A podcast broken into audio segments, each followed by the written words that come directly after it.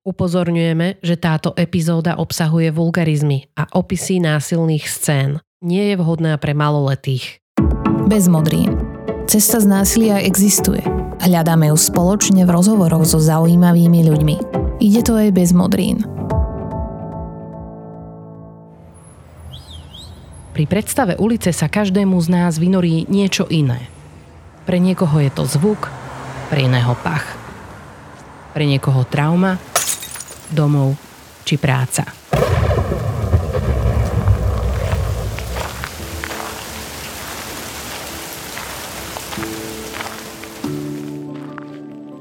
Sex business je na Slovensku nelegálny a preto neexistujú žiadne oficiálne štatistiky o tom, koľko ľudí je jeho súčasťou. Máme tu však viacero organizácií a v nich množstvo profesionálov, ktorí ľuďom pracujúcim v sex biznise pomáhajú. Jednou z nich je aj Sabína Brédová z občianskeho združenia Prima. A je to taký paradox, ale slova vedia ubližiť viac ako jedna poriadna bitka. A naozaj slova ako prostitútka, šľapka, mnohé iné handlivé, ktoré nechcem spomenúť, je niečo, čo by naozaj malo ísť do zabudnutia a fakt by sme si mali všetci osloviť slovo sex business. Sabina študovala misijnú a charitatívnu prácu. Počas štúdia pracovala ako dobrovoľníčka v osade v Plaveckom štvrtku. Následne pôsobila ako rozvojová pracovníčka v Indii a Kambodži. Po návrate zo zahraničia sa začala venovať injekčným užívateľom drog v občianskom združení Prima, kde pracuje už 7 rokov a dnes pôsobí ako koordinátorka kontaktného centra. Občianske združenie Prima z Bratislavy pracuje s injekčnými užívateľmi drog s ľuďmi v pouličnom sexbiznise a s ľuďmi bezdomova. Sabína nám sprostredkovala aj príbeh Andrej, ženy, ktorá v sexbiznise už roky pracuje.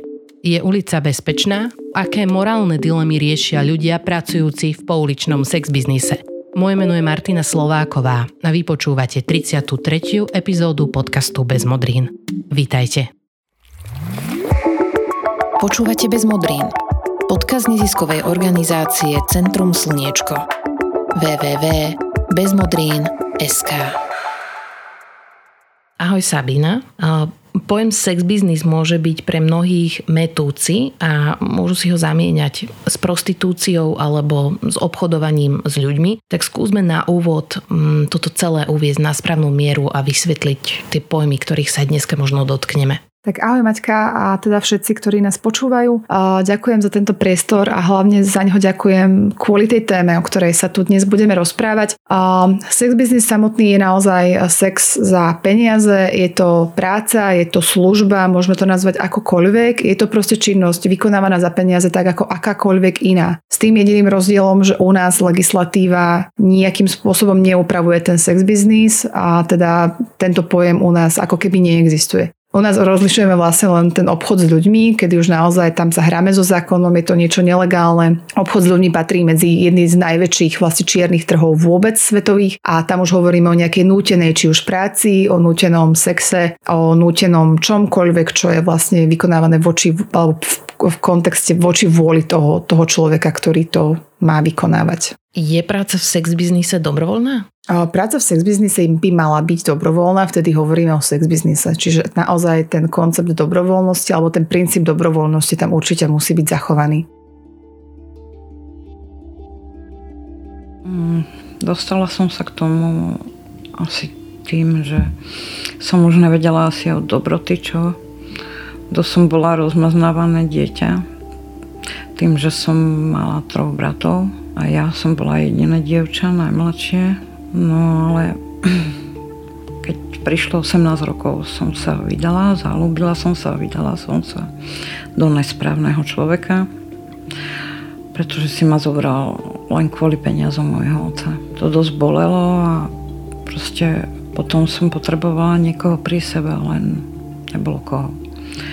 Vždy som mala takú, povedzme, butlavú prvú mm, pri otcovi, ale vtedy sa nedalo proste otec bol v robote a rozbiehal firmy a jedno s druhým, takže nebolo času. Tak asi týmto štýlom som sa dostala k sex biznisu. Ak tomu teda správne rozumiem, tak sex business začala vo veľmi skorom a mladom veku. A následne, ak teda poznám ten tvoj príbeh nejak skrátka, tak si, si, si teda chcela zmeniť ten svoj život, začala si fungovať inak, našla si vtedy pre teba toho správneho človeka, do ktorého si sa zalúbila a chcela si ten život zmeniť, chcela si, chcela si žiť inak, mať deti, mať rodinu. A čo sa ale stalo? Mm, ja som žila vtedy v cudzine a môj partner bol o dosť starší odo mňa. No a pár týždňov pred svadbou mal e, chore srdiečko a proste skonal. Tým, že som zostala sama s dvomi deťmi e, v cudzom štáte, som sa k tomu vrátila naspäť zasa. Je to dosť ťažké, keď žena je s dvomi deťmi sama a snaží sa vlastne touto prácou sa snažím naozaj dať tým deťom, aby mali všetko, čo potrebujú, aby im nič nechybalo.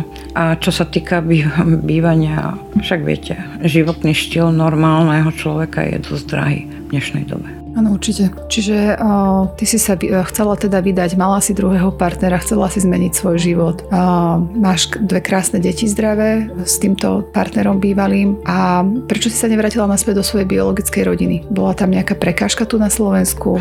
Ja som začala v tej dobe, ako som bola sklamaná láskou, ako 18-ročná, nie sama, so svojím pričinením, ale bývala spolužiačka zo základnej ma k tomu nejak, či nevedomky, vôbec som o tom nevedela vlastne, ma k tomu priviedla k drogám. Ja som typ človeka, ktorý keď môže pomôcť, pomôže. No a ona chodila za mnou každý deň, môžeš ma niekam odviezť. A tak som ju vozila na určité miesto každý boží deň. Po takých troch mesiacoch som sa spýtala, že kam vlastne ona chodí. Hej. A potom mi vlastne, keď videla, že ako som stále smutná a plačem a jedno s druhým, ona fajčila tie drogy. Ona, že potiahni si z tej cigarety. Uvidíš, že na všetko zabudneš a prestaneš byť smutná. No, samozrejme, že som nechcela zo začiatku vôbec. Ona, že uvidíš, že hovorím, ale čo keď náhodou zostanem návykovaná, to nezostaneš z jednej cigarety som si potiahla, naozaj som zabudla na všetko. Úplne človek v tej danej chvíli sa cíti tak, že mu je všetko jedno ukradnuté. Áno, a toto je presne to čaro tých drog. Ja vždy hovorím, že sú len dva dôvody, kvôli ktorým ľudia užívajú drogy. Ten prvý je ten, že chcem niečo získať a ten druhý je, že sa chcem niečo zbaviť, chcem niečo stratiť. No, len, že človek si neuvedomuje jednu dôležitú vec, že pri tých drogách čo získa zostane závislý na tých drogách v prvom rade. Stratí ľudí okolo seba, ktorí ho naozaj milujú. A ďalšia vec. Začne tí ľudia okolo neho sa strašne budú trápiť celý život kvôli tomu Ako veľmi je prítomné násilie v živote človeka pracujúceho v sex biznise? Ja predpokladám, že to tam mnohí a mnohé majú nejakú osobnú skúsenosť e, s rôznymi formami násilia, či už z detstva alebo z dospievania a tiež to samotné poskytovanie služieb neraz sprevádzajú rôzne násilné činy alebo prejavy. Tak ako my v OZ Prima, tak aj mnohí naši kolegovia z iných organizácií po celom Slovensku sa snažíme naozaj už roky hovoriť o tejto téme, otvárať ju v, nejako, v nejakej spoločenskej diskusii a hlavne povedať konečne ako keby napraviť ten stereotyp, ktorý tu máme zaužívaný, že to, že ja poskytujem sex za peniaze neznamená, že ktokoľvek má právo na mne vykonávať akýkoľvek druh násilia, či fyzické, psychické alebo sexuálne. Žiaľ, toto násilie je veľmi často prítomné v živote našich klientiek, ale aj klientov. Toto je napríklad tiež jedna z ďalších takých premis, o ktorých sa u nás veľmi nehovorí. Ja keď poviem na nejakých školeniach ľuďom, že teda máme tu nejaký pouličný sex biznis, každý si hneď predstaví nejakú babu, ideálne v nejakej mini sukni, štekle, sieťované pančušky, hej, a zrazu mám nejaký stereotyp. Ale v tom sex biznise naozaj pracuje aj veľmi veľa mužov, tí sú dokonca ešte viac stigmatizovaní a ešte viac v takom tieni, pretože zažívajú ešte väčší strach a ešte väčšie násilie. To isté platí pre transrodových ľudí a mnohých ďalších. No a mm, ak je práca v sexy biznise na Slovensku ilegálna, tak ako sa náš právny systém potom pozerá na tie násilné činy, ktoré sú súčasťou uh, toho ilegálneho sex biznisu? Aká je tá ochrana? Sex business na Slovensku je veľkou čiernou dierou, cez ktorú nám prepadajú naozaj stovky žien. A, a vlastne sex business nijak nie je u nás upravovaný. Nie je povolený, nie je zakázaný, nie je regulovaný. Vieme, že v západných krajinách veľmi dobre funguje regulácia sex biznisu, kedy naozaj baby vedú vyslovene činnosť ktorá je teda regulovaná, teda registrovaná v tom systéme a normálne odvádzajú zo svojej činnosti dane, musia pravidelne chodiť ku všeobecnému lekárovi na ginekologické prehliadky, na vyšetrenia ohľadom infekčných a sexuálne prenosných ochorení, hej, čiže tam ten systém funguje úžasne. U nás nič z toho nefunguje a tým pádom, keď sa naozaj stane nejaké násilie, je vykonané na nejakej našej klientke, tak my tých, tých možností naozaj veľa nemáme. My ju môžeme odprevádzať na políciu, ak je vôbec ochotná ísť to nahlasiť, pretože tie baby už zo svojej praxe vedia, že to nemá žiaden zmysel, pretože sa s nimi o tom nikto rozprávať nebude. Stála si tam, robíš to dobrovoľne, tak čo si čakala? Mám dosť takých zlých skúseností a príbehov. No, napríklad tento sa stalo dosť dávno už. Bola som na štrichu. Zastavil mi mladý chlapec, okolo 25 rokov mohol mať. Išli sme na kompletku, dal mi peniaze, všetko OK, hej. Skončili sme a v tej danej chvíli chlapec hovorí, že vieš, čo teraz spravím? Hovorí mne, vyťahol nož a hovorí, že tvoja kolegyňa okradla môjho kamaráta a s jej komplicom chlapca zbili a ty si tiež kurva, tak ty si to odneseš. No mne sa zhrkli slzy do očí hneď a ja mu hovorím, ale ja som v živote nikoho neokradla, nikdy som ani zápalku nikomu nezobral. To je jedno, ty si tiež kurva, tak si to odneseš.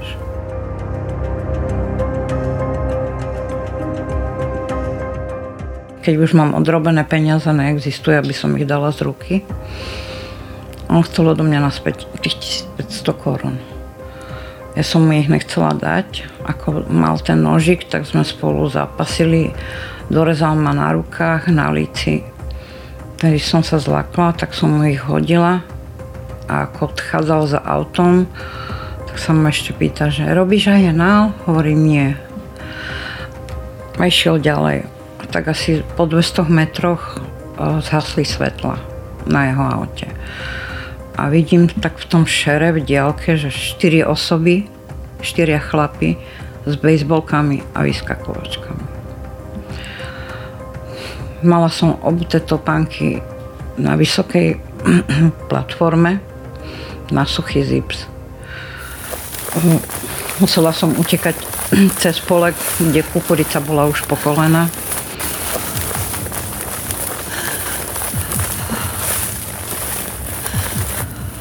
tak som sa strašne bála, že ešte som si hovorila v sebe, toto je tvoja posledná sekunda, alebo dáš do toho pos- svoje posledné síly, čo máš a zvládneš to, alebo toto je tvoja posledná sekunda. No samozrejme, že dala som do toho posledné síly, čo som mala, zvládla som to. Oni utekali za mnou. Veľmi som sa bála mala som problém, dokonca cez tie slzy také boli veľké, že vyťukať 112.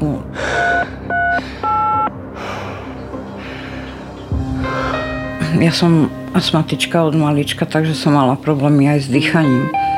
Ten pán dispečer ma nevedel pochopiť, kde som, som mu to vysvetlovala. Ako som utekala po tom poli, samozrejme oni za mnou, tak stále ma napínalo, jak som sa nevedela nadýchnuť som sa, už som ich koľkokrát cítila už za sebou. Ja naozaj, to si nikto nevie predstaviť. Jak som sa vtedy cítila strašne.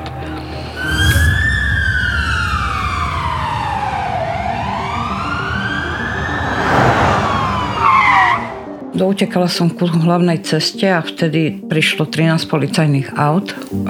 Pustili psa, psovodí ma oňuchal, aby mal môj pach a pustili ho do pola. Samozrejme, po určitej dobe pochytali, dostali asi 8 rokov a prišiel tam jeden vysoko postavený policajt. Zobral ma do auta, ako ich ešte hľadali. Prišli tam aj druhé auta policajné a v každom aute boli asi 4 policajti.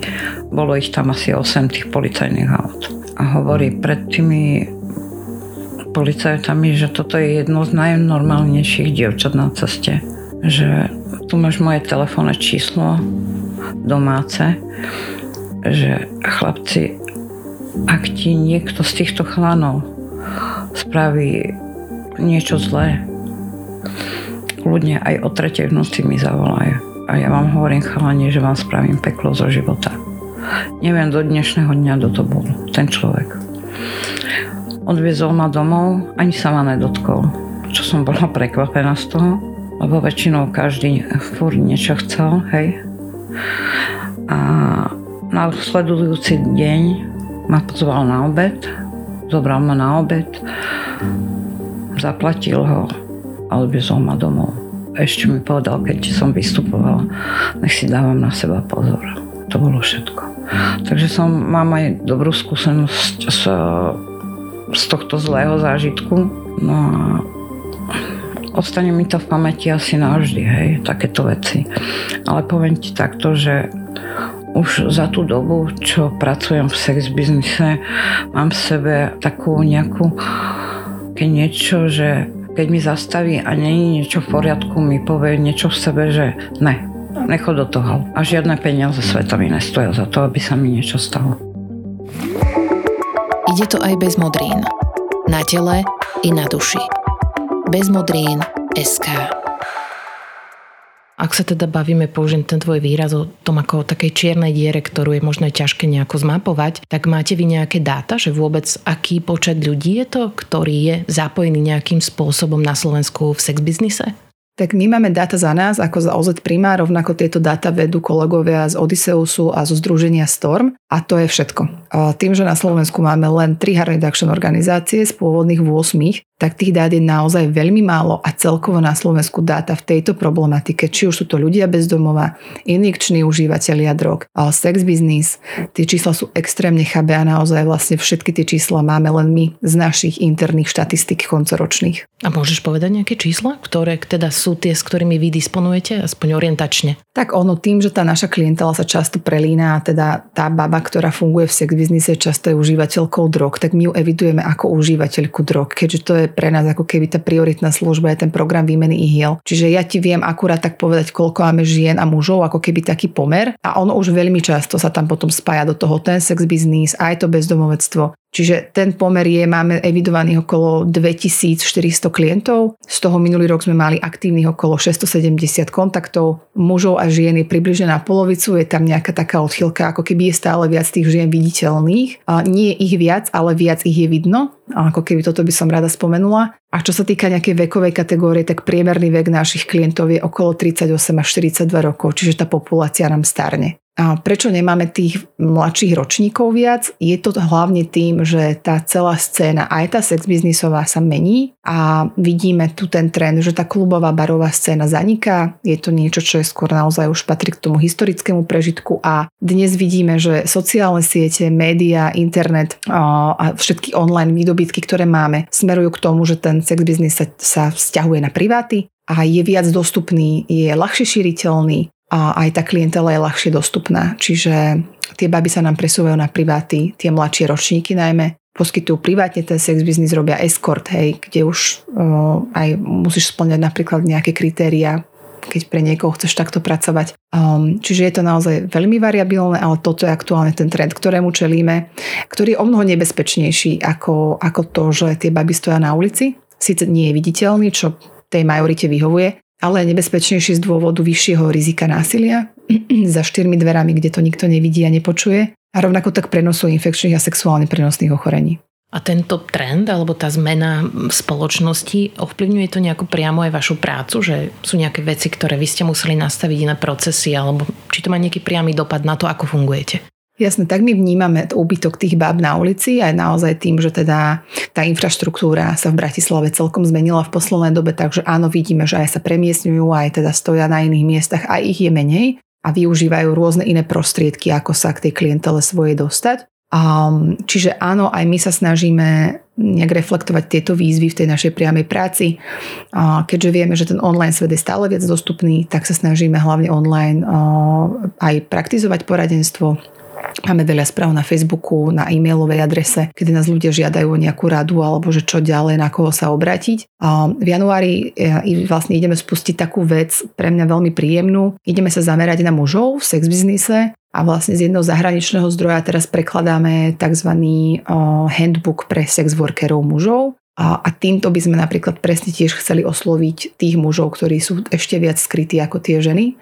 A toto sú tie veci, ktoré my môžeme robiť z tej našej pozície. Tým, že my sme naozaj terénna služba a pracujeme v teréne, máme kontaktné centrum na Kopčanoch, tak jediné, čo vieme, je upraviť tú službu možno na nejaké online poradenstvo, alebo napríklad aj psychológa, odkedy bola pandémia, máme aj psychologické online alebo telefonické poradenstvo, čiže sa snažíme trošku nejak tie služby prispôsobovať tomu, čo je aktuálne treba. A teda čím všetkým vy v občianskom združení Prima sprevádzate vašich klientov a klientky? Ja som mala dneska možnosť započuť aj čas rozhovoru s jednou vašou klientkou. Jasné, tak občianske združenie Prima funguje 24 rokov v bratislavskom prostredí a teda, ako som už spomínala, pracujeme s injekčnými užívateľmi drog, s ľuďmi z pouličného sex biznisu a s ľuďmi bez domova. A úplným základom je naozaj terén a služba v kontaktnom centre, čo je vlastne nízkoprahový prístup a nad nimi nejaká tá nadstavba, a tam už patrí to sociálne poradenstvo, psychologické, kariérne poradenstvo, dlhové, sprevádzanie po úradoch, vybavovanie od občianského preukazu, od takých úplných pre nás banalít až po naozaj zamestnanie sa, nájdenie si bývania. A aktuálne sme v jednom projekte, ktorý sa volá Prima Plus, vďaka ktorému teda naozaj môžeme vo väčšom robiť toto sociálne poradenstvo. Môžeme si dovoliť aj finančne podporiť klienta v prípade, že si chce dokončiť školu, vzdelanie, zaplatiť nejaký kurz. Čiže vieme mu naozaj uľahčiť možno tú cestu tej reintegrácie do tej majoritnej spoločnosti aj naspäť na ten trh práce. Čiže toto je asi taký základ naozaj máme psychológa, máme to šťastie, že máme psychológov v týme, že máme lekárku, čiže naozaj vieme poskytnúť veľmi kvalitné ošetrenie. Testujeme na infekčné a sexuálne prenosné ochorenia. Počas pandémie COVID-19 sme testovali aj na COVID, dali sme priestor ľuďom z komunity sa zaočkovať u nás. Čiže vždy sa snažíme ako keby rozširovať tú službu, čo sa dá v rámci nejakých našich možností a, a uvidíme, čo prinesie budúcnosť. A ako sa niekto stane vašim klientom alebo klientkou? Príde, osloví nás, pozdraví sa a povie, že nás potrebuje.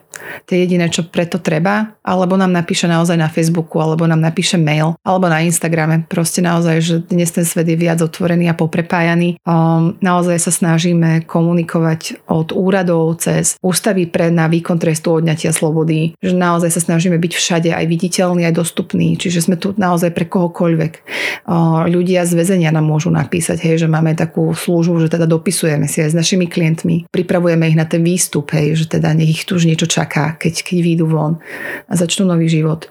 Takže stačí prísť. Um, Sabina, napriek tomu, že téma, o ktorej sa dnes bavíme, môže um, u ľudí zbudzovať aj rôzne emócie, možno aj nejaké morálne dilemy alebo zamyslenia, tak aj ľudia pracujúci v sex biznise sú iba ľudia, ako my všetci ostatní. Tak um, ja predpokladám, že pri svojej práci máte možnosť sa s viacerými z nich e, viac zblížiť, spriateliť, spoznať bližšie ich hodnoty, ich osudy, ich príbehy. Tak e, aké morálne dilemy riešia ľudia pracujúci v sex biznise?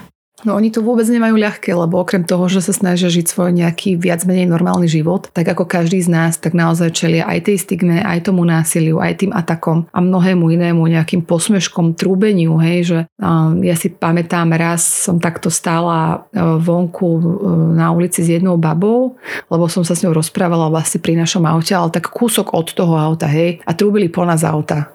A to naozaj v tom sex biznise nepracujem a stála som tam asi 3 minúty.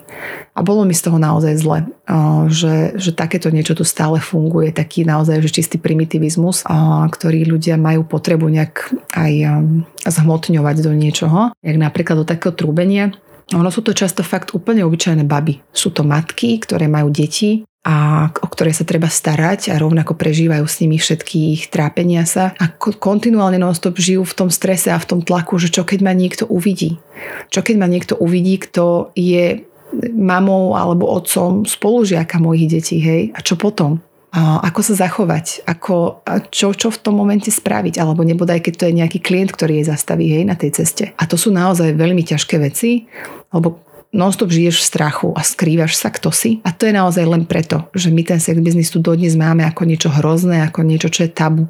Prečo je to naozaj jedno z najstarších povolaní na svete. Nie je to žiadne klíše, je to, je to proste pravda. A rovnako riešia to, že keď im detsko ochorie, tak proste nevedia vyjsť na tú ulicu von a už rozmýšľajú, už prepočítavajú v hlave, OK, tak o toľko to peňazí prídem, čo spravím, hej. O, oni samotné sú dcerami niekoho, kto sa za nich v nejakom zmysle buď hambí, alebo to nejak toleruje, ale nehovorí sa o tom. A tie ženy žijú s obrovským pocitom hamby, sklamania, strachu. A tým morálnym dilemám čelia non-stop. Nastúpiť do toho auta, nenastúpiť, vrátim sa, nevrátim sa, stane sa niečo. A nie je to naozaj jednoduché.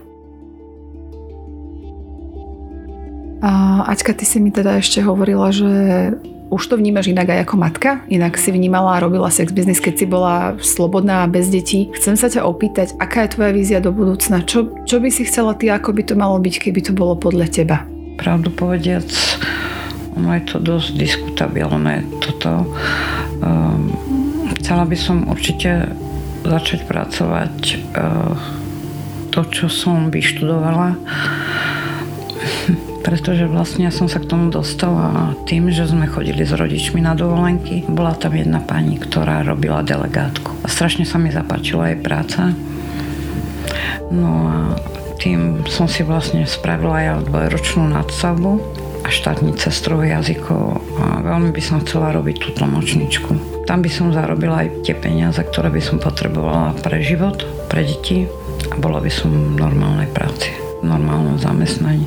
Ale určite by som si nehala aspoň nejakých pár klientov, hovorím, chcem podať troch, štyroch na telefón, ktorí naozaj platia dobre a a dôveruješ im. Áno. Dobre, Adi, tak ja ti moc ďakujem za tvoj čas, za to, že si sa takto otvorila mm. a že si vystúpila možno z nejakej zóny strachu a že možno niektoré baby, ktoré ťa budú počúvať a ktoré si zažili niečo podobné v živote, tak e, možno práve vďaka tebe pochopia, že sa to dá inak a že mm. dá sa to aj bezpečnejšie. Určite. A že hlavne treba stále snívať. To, že prešlo niekoľko rokov, neznamená, že všetkému koniec a no nie. stále je tu ešte veľa času pred nami. Presne tak. Ďakujem ti ešte raz, Kaťka. Želám ti všetko dobré.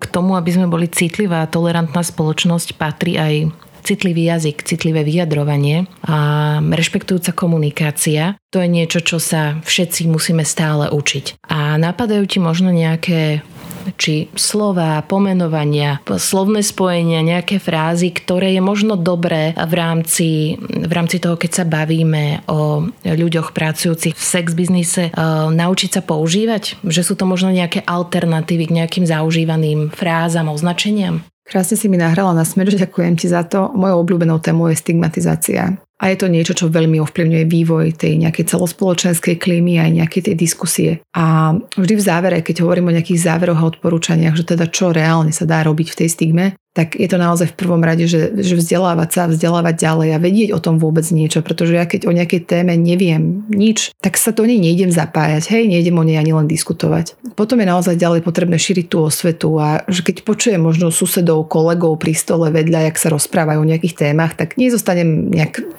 pasívny alebo nebude mi to ľahostajné, ale prídem, že vieš čo, že možno by bolo fajn, keby že používaš nejaké jemnejšie slova, hej, alebo že počujeme, že aj to sú bežní ľudia, úplne normálni ako ty a ja. A, a potom naozaj je veľmi potrebné si uvedomiť, že ten slovník a tie slova dokážu traumatizovať, dokážu zraniť a to sú rány, ktoré sa potom veľmi ťažko hoja. A je to taký paradox, ale slova vedia ubližiť viac ako jedna poriadna bitka a naozaj slova ako prostitútka, šľapka, mnohé iné handlivé, ktoré nechcem spomenúť, je niečo, čo by naozaj malo ísť do zabudnutia a fakt by sme si mali všetci osloviť slovo sex business. Je to naozaj sex za peniaze, je to služba, je to, je to pracovná činnosť, je to práca ako každá iná. Ľudia sa často boja toho, čo nepoznajú a toho, čo sa boja, sprevádza aj množstvo mýtov a nepravd. A sú nejaké názory, v rámci spoločnosti, mm, niečo, čo je súčasťou verejnej mienky, ktoré máš pocit, že sa príjme za tých 24 rokov a aj ďalším podobným organizáciám, ktoré na tejto téme dlhodobo systematicky pracujú, darí za tie roky, použijem výraz, že naprávať, uvádzať na správnu mieru? Tak ja myslím, aby som nebola taká úplne skeptická, že ide to, naozaj sa posúva tá téma niekam dopredu a tí ľudia sa tak trošku citlivujú a vnímajú možno nejaké pojmy inak. Za mňa je výborné vôbec to, že sa niekto zaujíma a vnímam veľký posun v tom, že ľudia nám napíšu, či niečo nepotrebujeme na Vianoce, hej, alebo že ako by mohli pomôcť, či netreba nejak dobrovoľničiť. Napríklad milujem, z jednej takej základnej školy nám posielajú pravidelne každé Vianoce krabicu. Tak bola, kedy bola taká tá iniciatíva, že krabica plná radosti alebo niečo podobné. A, a teda u nás to funguje už niekoľko rokov a ja milujem ten pohľad mojich klientov, keď im dám tú krabicu s tým, že toto pre vás balili nejakí druháci niekde. A oni sú z toho úplne sú z toho niekde inde, hej, a aj močne vidno na tom človeku, že nejak precitne. A čiže tá spoločnosť sa posúva, nie je im to možno tak jedno. A voľa, kedy tu bol názor, že každý, kto robí sex business, tak buď má nejaké HIV alebo hepatitídu C, a na HIV sa zomiera a takéto podobné mýty, ktoré sa snažíme vyvracať naozaj aj nejakými kampaňami. Napríklad dnes, ak môžem povedať, tak teda dnes, keď nahrávame tento podcast, je 1. december, ktorý je Svetovým dňom boja proti HIV a AIDS. Čiže aj na tieto témy sa stále viac diskutuje, čo je skvelé a máme viac štatistík, viac výskumov, naozaj, že všetko je evidence-based, čiže nie sú to len nejaké plané výmysly a ľudia to začínajú vnímať. Viac sa zaujímajú, viac sa pýtajú možno. A možno si zapnú aj takýto podcast a potom ho pošlú nejakému kamošovi, kamoške, že počuj, vypočuj si to, že je to celkom fajn. Toto bola Sabina Predová z občianskeho združenia Prima. Ďakujem za to, čo robíte a ďakujem za tvoj čas v tomto rozhovore. Ja. Majte sa krásne. Ak vás dnešná téma zaujala a chcete sa dozvedieť viac o aktivitách Primy či možnosti podporiť ich činnosť, kliknite na web primaoz.sk. Za pomoc pri realizácii tejto epizódy ďakujeme aj Barbore Kuchárovej. Podcast Bez modrín pripravuje nezisková organizácia Centrum Slniečko, ktorá sa pod vedením Mariany Kováčovej už viac ako 20 rokov venuje pomoci ľuďom zažívajúcim domáce násilie. V našom podcaste chceme poukazovať na rôzne formy násilia či diskriminácie, ktoré sa v našej spoločnosti vyskytujú. Pokiaľ hľadáte pomoc v ťažkej situácii, dôležité kontakty nájdete aj na webe bezmodrín.sk.